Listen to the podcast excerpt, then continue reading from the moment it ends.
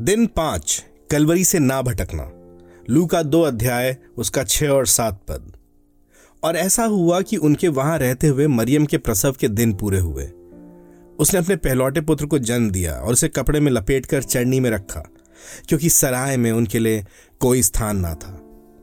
आप ये सोच सकते हैं कि यदि परमेश्वर मरियम और यूसुफ को बैतलहम लाने के लिए संपूर्ण साम्राज्य में जनगणना का उपयोग कर सकता है तो वो निश्चित रूप से यह भी सुनिश्चित कर सकता था कि उनके लिए सराय में कमरा उपलब्ध हो। हाँ वो कर सकता था। वो निश्चय ही ऐसा कर सकता था। और यीशु एक धनी परिवार में जन्म ले सकता था। वो जंगल में पत्थर को रोटी में बदल सकता था। वो गतसमनी में अपनी सहायता के लिए दस हज़ार स्वरदूतों को बुला सकता था। वो क्रूज से नीचे आकर स्वयं को बचा सकता था। प्रश्न ये नहीं है कि परमेश्वर क्या कर सकता था, किंतु प्रश्न ये है कि वो क्या करना चाहता था। परमेश्वर की इच्छा थी कि यद्यपि क्रिस्ट धनी था तो भी तुम्हारे कारण वो निर्धन हो जाए। बैतलहम के सभी सरायों में स्थान नहीं है कि चिन्ह तुम्हारे लिए थे।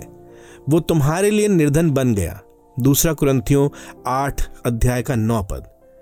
परमेश्वर अपने बच्चों के लिए सभी वस्तुओं, यहाँ तक कि विश्रामालय की क्षमता और रहने के स्थानों की उपलब्धि पर राज्य करता है। कलवरी का मार्ग बैतलहम में स्थान नहीं है कि चिन्ह के साथ आरंभ होता है और यरूशलेम में क्रूस पर थूके जाने और ठट्टा उड़ाए जाने के साथ समाप्त होता है।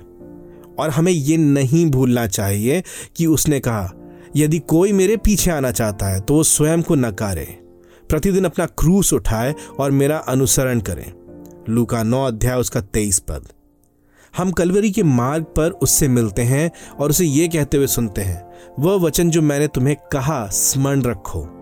दास अपने स्वामी से बड़ा नहीं है। यदि उन्होंने मुझे सताया तो वो तुम्हें भी सताएँगे। यहुन्ना उसका पंद्रह अध्याय बीस पद।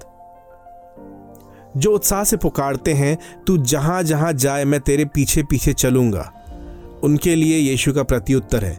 लोमड़ियों के भट्ट और आकाश के पक्षियों के घोंसले होते हैं, पर मनुष्य के पुत्र के लिए सिर छिपाने के लिए कोई भी स्थान नहीं। लूका उसका नौ अध्याय, सत्तावन और अट्ठावन पद। हाँ परमेश्वर ये सुनिश्चित कर सकता था कि यीशु के जन्म के समय उसके लिए कमरा उपलब्ध हो। परंतु ऐसा करना कलवरी के मार्ग से भटक जाना होता।